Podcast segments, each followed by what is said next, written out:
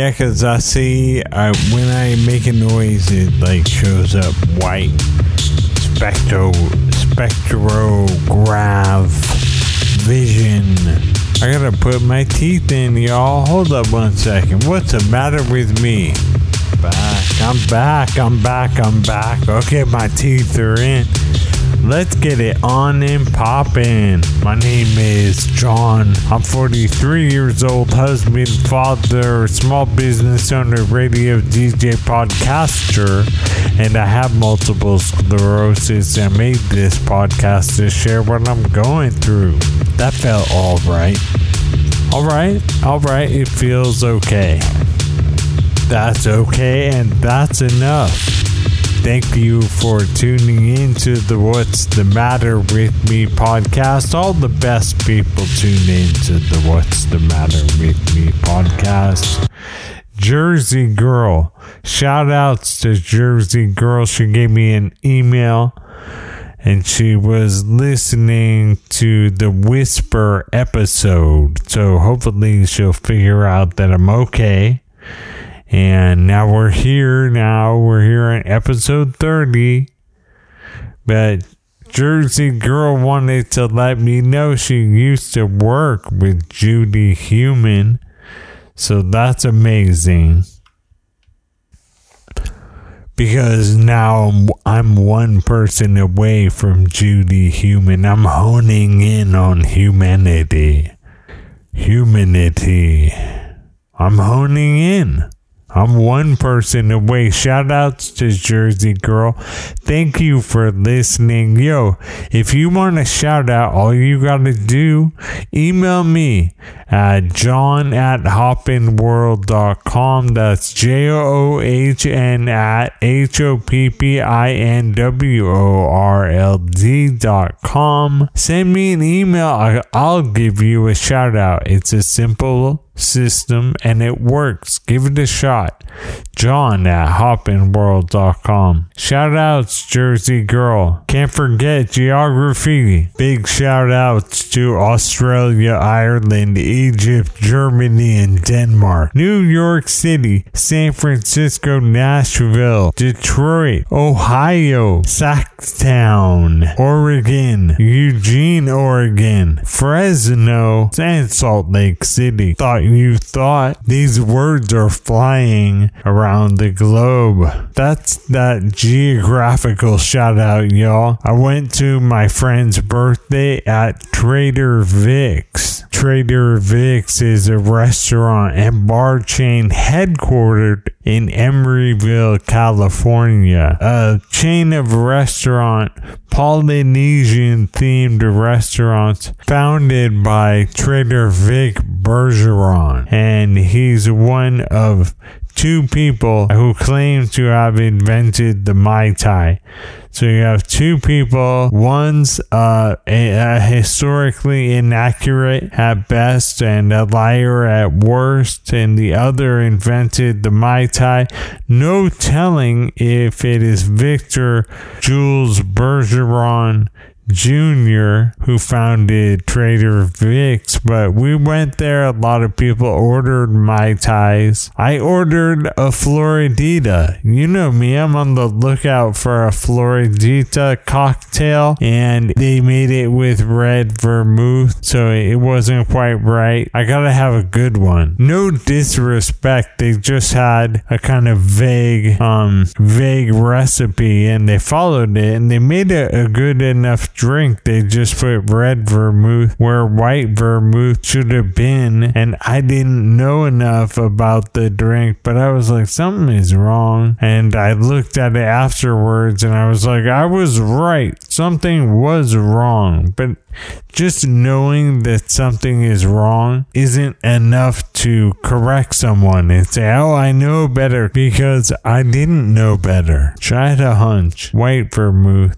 I'm still on the lookout, but hold on. They, they at, oh, just wait a second. So we went to Trader Vic's. It was my friend's birthday dinner. And she was like, when, when we were like way back in college times, I think the last time I've been at this place Trader Vic's, was with you when you took me here in, in college. And I was like, yeah, I like this place in college. I used to take people there. You have a scenery of the marina. You get some fried, fried poo poo platter and uh, it's a weird drink. And my friend asked the uh, waitress, she got some drink and it came in a ceramic coconut. And she asked the waitress, she was like, I remember when we came here 20 years ago, I feel like you could take these coconuts. And the waitress was like, no, no, you can't, but we have a, a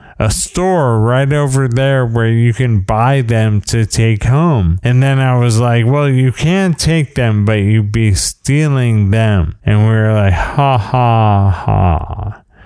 And I think someone, it wasn't that, like, it wasn't like we were a bunch of criminals at dinner, but someone might have a coconut, ceramic coconut glass. I'm not sure. I don't know. I can't, I didn't steal one.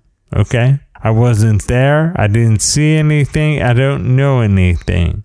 That's it. Trader Vic's. It was cool. I, I rode my wheelchair there. It was wheelchair accessible at Trader Vic's. It's kind of the parking is a little bit of a free for all but it was wheelchair accessible. I got out of my van, rolled up. I rolled up to where I was seating, and I rolled up to the table. They pulled the chair away. I had a place to sit. I was there with probably 10 people. I made a new friend, someone I had never met before. I think everyone else I had met before, and they're all my friends. I think I don't have to like do any background work and try and fix anything be like, we can be friends after all. I think we're all active, we have active friendships, so no repair needed. So it was cool to get out, and my, my wife came with me we saw people we know, and I made a friend. I, after the dinner was over, the one guy I didn't know was sitting at the other end of the table, and I started talking with him. We went out in the parking lot and we were looking at the reflections of San Francisco and the marina on the water. It was cool. Trader Vic's is cool. I used to take people there in college times because it was a spot.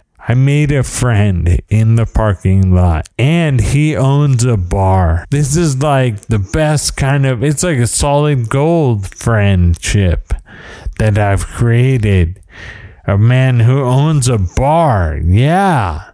That's a score. I'm like, I never met you. He's like, I never met you before. He's like, I own a bar. I'm like, yeah. Yeah, woo. Guy owns a bar we talked about the bar and also he um, knows some people that I used to sell meat to. So we got a we got a food thing. He owns a bar. I was involved with meat. He he eats hoppin' hot sauce. He likes hoppin' hot sauce. Let me tell you, he's already a fan. He's converted. Let's play the jingle. Hoppin' hot sauce. It's the best hot sauce, hoppin' hot sauce. It's the best sauce in the world. The world, I'm telling you. For sure, we gotta play the jingle. Come on, hoppin' hot sauce came up. That was natural. The guy owns a bar anyway owns a bar, likes hopping hot sauce. I'm like, yeah, you're my type of character. I, I asked him, and he was like, I was like, do you ever bartend? Do you ever are you ever behind the bar? And he was like, No, bartending is a young man's business. And I was like, I see that. I was like, So owning the bar is an old man's business. He was like, You're onto something. I was like, All right. So on August 8th, they um, we got something published in the Times air travel for people in wheelchairs. What flying is like for people in wheelchairs. For passengers who use wheelchairs, air travel in the United States can be an embarrassing, uncomfortable, and perilous prospect. Among the risks are personal injury, the loss of expensive equipment, and a lack of accessible bathrooms and of federally mandated services. So they had a photo essay. Basically, a man in a wheelchair flying. Embarrassing, uncomfortable, and risky what flying is like for passengers who use wheelchairs by Amanda Morris, photographs by Scott McIntyre, published August 8th. 2022. So they took this guy. He's a Marine from the 80s. What's his name? Charles Brown, a Marine, checking in and security. The photo essay basically, a photographer followed him and they show him in his wheelchair going through security, going down the ramp, getting loaded into his seat in the air, getting off the plane, making a connection, luggage. It's a cool article, photo essay. Amanda Morris is a disability reporting fellow for the National Desk at Amanda Mo Morris. At Amanda Mo Morris at A M A N D A M O M O R R I S at Amanda Momoris. It's a cool article. It kind of gives you a view into what all goes on with people traveling in wheelchairs. I thought that was an important piece, something to touch on. I dropped off the espresso my espresso machine to a place a garage in Berkeley. Like I had to go into the parking lot and then off of the lot there were some garages. One of them said coffee. I went towards it and it was just a garage a shop behind a roll up door with uh, three guys working on coffee machines and grinders. I didn't go inside to look at the back back of the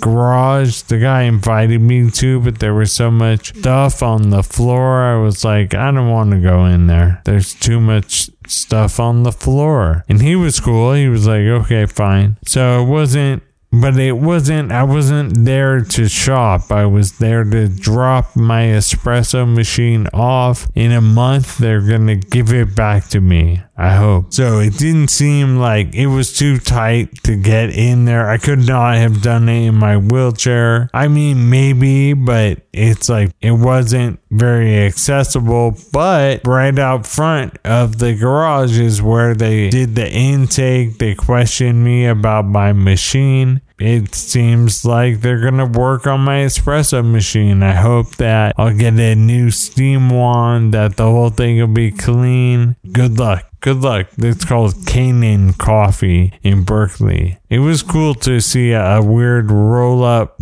door garage full of espresso machines and they were like working on them. They had some grinders for sale. I didn't ask about the espresso machines, but they probably had. To, anyway, it was a coffee universe. I didn't go inside. I gotta uh, calm down. It's not like the whisper episode, but I am having some face pain and I gotta chill out. I made a friend, he owns a bar. I'm like, you are a good friend. So last weekend, I rode the BART from San Leandro. I was like, okay, I can wear my mask and I'll I'll just ride the BART. And I, I want to go the simplest thing we decided my wife and I were I was like let's take the kids on a on the BART. That's a train ride. That's like a kid activity.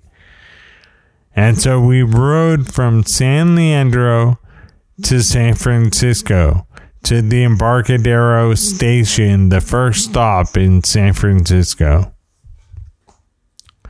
I just wanted to be like, I want to see if it's possible in my wheelchair. So we got to San Leandro BART parking lot, got the wheelchair out, rode up, and I was able to access BART.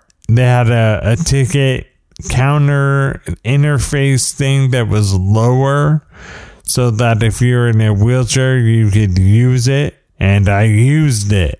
And I got a Clipper card. I haven't ridden the BART since they've introduced the Clipper Clipper card because it's my first time, man.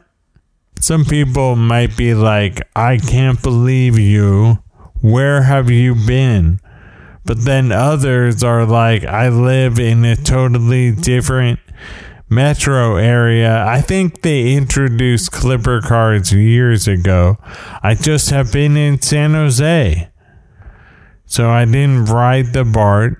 And now I did from San Leandro to Embarcadero. I was like, kids, kids will go on a train ride. They were like, yeah. And then I also showed them some EMB, some classic Embarcadero, Justin Herman Plaza freestyle skateboarding videos.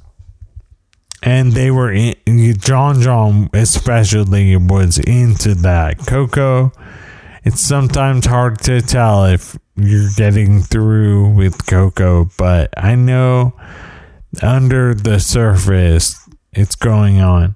So we showed them Embarcadero. There, there was an old railing that people used to always, what is it, Hubba Hideout. There were some ledges that people would always skate there, a staircase. That's all gone now. It's been demolished since 2011. And, but there's still like the plaza and there's a lot of stuff. So we, I, I, first of all, I rode my wheelchair up to the elevator was working at San Leandro. I rode it up to train level got on the train. I didn't really know where to sit on the train. I was in the bike area. I don't think I should have been there. I, I should have been at the wheelchair area, but I got in the wrong entrance on the BART. So, you know, better luck. I had better luck on the way home. So, anyway, we go on to Embarcadero at Embarcadero and I guess on all the stations on Market Street.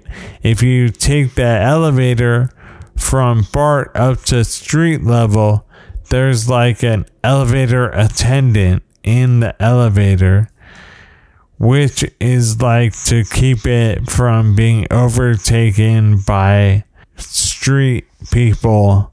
And frankly, I was thankful that they had this guy to ensure the function of the elevator for disabled people. And there was a guy in it coming back like so they they basically have somebody in the elevator at all times to make sure people don't take it over to do crystal meth inside of or heroin or whatever I think the crystal meth and heroin kind of covers it. Bad actors. We just don't want bad actors in the elevator when disabled people are trying to use it. What's great about the attendant, they'll do everything for a person in a wheelchair. They'll hit the button, they'll do the whole thing. So it was cool to have Market Street elevator attendant we got out. We had ridden to Embarcadero. We roll. I'm in my wheelchair. We rolled over to the plaza, and I was like, "This is called EMB." And they'd been watching the skate videos, so they were pumped, and there were totally people skating, jumping off of. Jumping over a stair stairwell, like five stairs it was doing like kind of a combination. There's a guy filming, trying to do it over and over again to get it right. I, I posted up under a tree and John John and Coco we watched and I was like, this is it. You know, next time John John wants to bring his helmet and his scooter and I was like, go for it. And he saw some other kid with a scooter and I was like, there you have it. So I just wanted to give them something to do. Then we went to the burger place, Gott's Roadside. We all had a burger and a drink and then hit the hit the road. Went back to the elevator. The guy was there. Got on the BART to go home. And when I was waiting for the BART, and the whole day I had I was like, we're going to the skate spot. I'm gonna wear my security t-shirt from my Halloween costume. You know, it's with Halloween. I went. Uh, I had a kind of combo costume. I went. My first costume was a, secu- a security guard. I got a baseball hat that said security, and I had um, uh, one of those black T-shirts and it said security in big white type across it. That was my first t shirt, and I thought it was funny. My first costume, I thought it was funny to have a security guard who's disabled in a wheelchair. I just, I have that kind of sense of humor, you guys. And then my second costume was Ruth Bader Ginsburg. I had like a bun and I had a pearl necklace and like I had this barber shop black, you, you know, nylon thing, and I used that for a gown. So I changed into that with the help from my wife. In the bathroom, I went from security to Ruth Bader Ginsburg, but I was still wearing the security t shirt. We were going to hit the skate spot, and I, I was thinking of those old bumper stickers. Remember that skateboarding is not a crime. So I thought I should wear my security t shirt. And um, on the way back home, I had taken the elevator and I saw the guy, same guy who had been there in the morning. And I was like, You again? We had a little thing.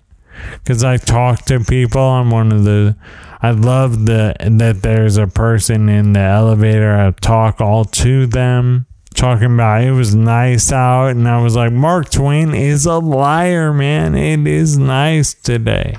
So I was wearing my security guard t-shirt, and they let me out. Now I'm on the platform, and my kids and my wife are around. I'm like, then some an older woman came up to me with like a look in her eyes. And she wanted me to defuse a situation. Apparently, there was some, I didn't see him because I didn't take the stairs, but there was some guy sitting on the stairs.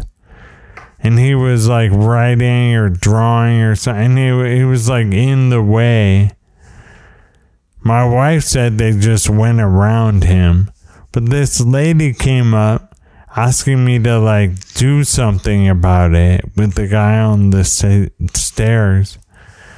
And I was in my wheelchair and I was like, "Lady, I'm in, I'm in a wheelchair. Like what do you want me to I first of all, and I like I think it became clear that it was like I wasn't gonna do anything.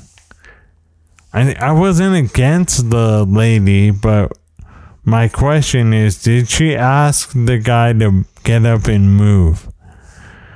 Seem seems like maybe not. Her husband was there. I'm like, did he do it?